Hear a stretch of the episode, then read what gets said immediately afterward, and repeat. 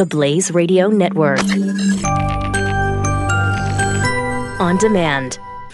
Glenn Beck. The Blaze Radio Network. Okay, I think I just Goodwill hunted the uh, math equation on the uh, MIT chalkboard.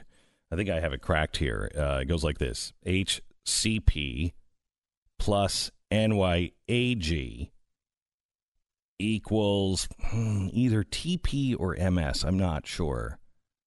Uh, uh, so, so, you know, HCP stands for Hardcore Progressive plus NYAG, uh, New York Attorney General. I was thinking because of the crappy leftist policies, maybe toilet paper, total pervert.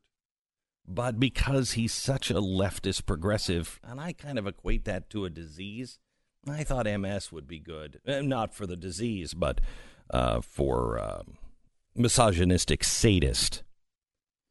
I'm not sure if there is some sort of a New York Attorney General secret oath that they have to take you know, that we're not aware of? Do they publicly swear in front of the cameras and then slip back and head down to a basement, taking some sort of a secret candlelit blood pact to treat women as sex objects? I mean, first it was Eliot Spitzer, and now Eric Schneiderman. He's the latest member of the New York Attorney General Perv Pack. Didn't we have McGreevey also? That was New Jersey, though. So it's just across the river. Schneiderman was accused of sexual assault yesterday by four women, and it took three hours for him to offer his resignation. Three hours. How does this make sense?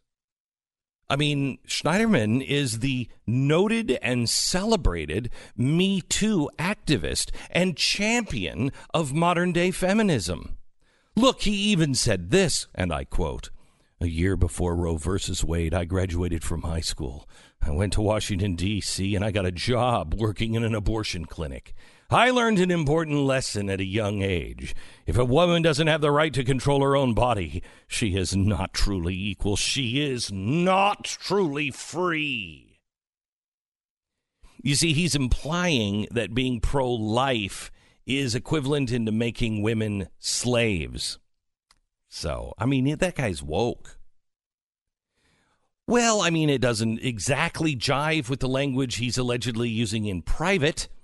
One of the four really credible accusers said Schneiderman would beat her until she would call him master. Oh, and she also uh, uh he also dated a uh, woman from Sri Lanka, uh, and um, he would call her his little brown slave. So he's so woke.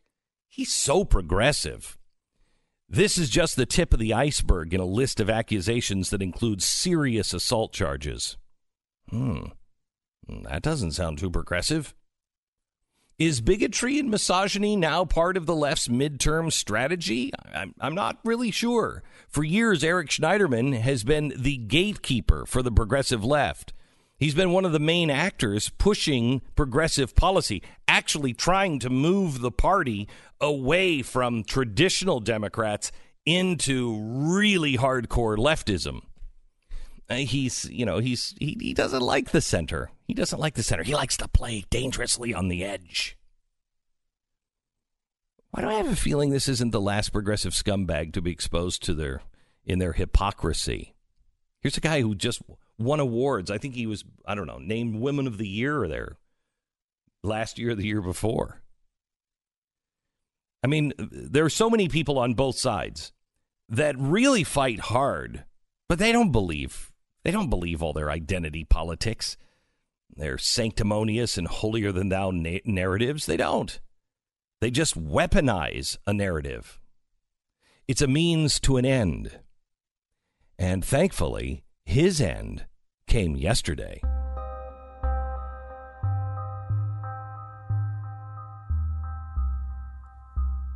It's Tuesday, May 8th. You're listening to the Glenn Beck program. Did you read the story from the New Yorker? A good chunk of it. It's uh, it's a long, detailed it, it is, story. It is worth the entire read. What was longer? Does it the amount of time you need to actually read the story, or the amount of time from when it came out to when he resigned? Uh, It's pretty. They're pretty close. They're pretty close. Yeah. Pretty pretty darn close. This is unbelievable. Last month, this guy, you know, congratulated Time magazine for their joint Pulitzer Prize for covering sexual harassment. The brave men and women who spoke up about the sexual harassment they'd endured in the hands of powerful men. Without these women, there would be not the critical national reckoning that's underway. Hmm. Trouble.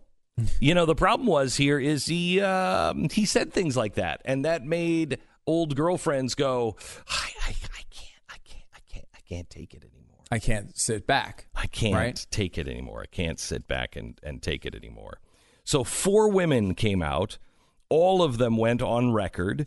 Um, uh, another one came out, uh, but she didn't want to go on the record because she didn't want her name involved.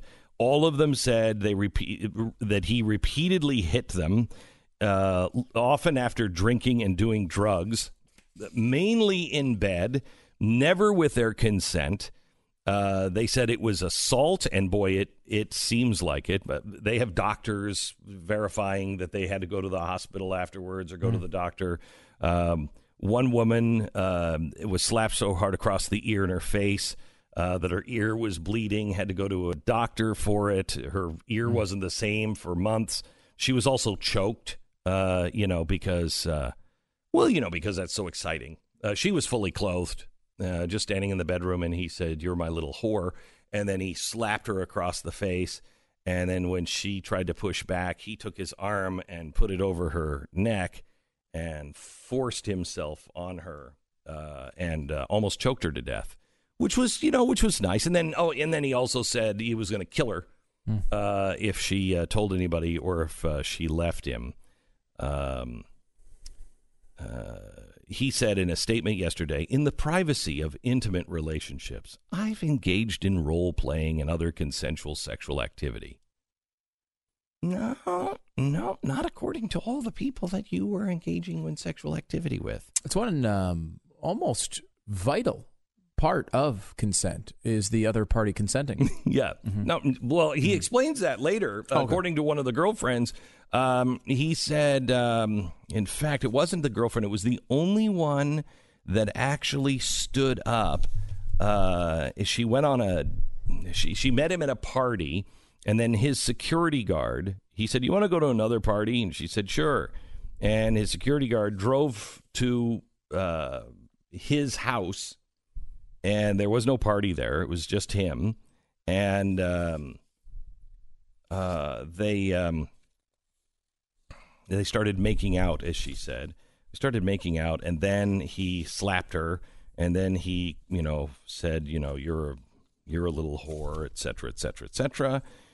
And you're a dirty little slut. You want to be my uh, my whore, she said. Suddenly, at least in my mind's eye, he drew back, and there was a moment when I was like, "What is happening?" She said. Then he slapped me across the face, hard, twice, open-handed. I was stunned. Uh, she said the the blow was so hard that it left a red handprint. She screamed, "What did you just do?" She started to cry. I couldn't believe it. She recalled. For a split second, I was scared. She knows that on all her years of dating, she has never been in a situation like the one with Schneiderman. He just hit me.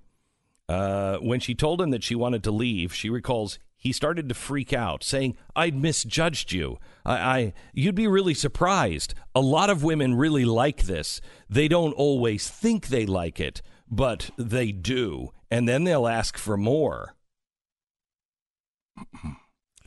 Just a wonderful little love story, seems like.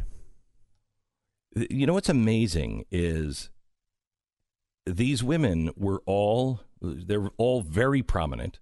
They're all very progressive. They all are Harvard educated, Princeton, Yale. Th- these are not dummies. They're all very very successful. And yet except for this one, they stayed with him. Yeah, for sometimes multiple years. Yeah. Stayed with which him. Which is uh, it's so strange, It's but it's also pretty typical for abuse victims, abuse. right? I mean, one of them was down to 108 pounds. She had lost 30 pounds Hmm. because he kept calling her fatty, and so they he would he would humiliate them. he would um, uh, mock them, uh, tear them down all the time. I mean, it was you have to read this. This is this is absolutely incredible. Uh, Schneiderman was violent. He also made often made sexual demands. He was obsessed with having a threesome. He said, "I have nothing to look forward to if you don't arrange this," and he would hit me until I agree. Sometimes he'd tell me to call him master, and he'd slap me until I did. She is she was born in Sri Lanka, has dark skin, and she said he started calling me his brown slave and demand that I tell him that I was his property. Glenn Beck. The Blaze Radio Network.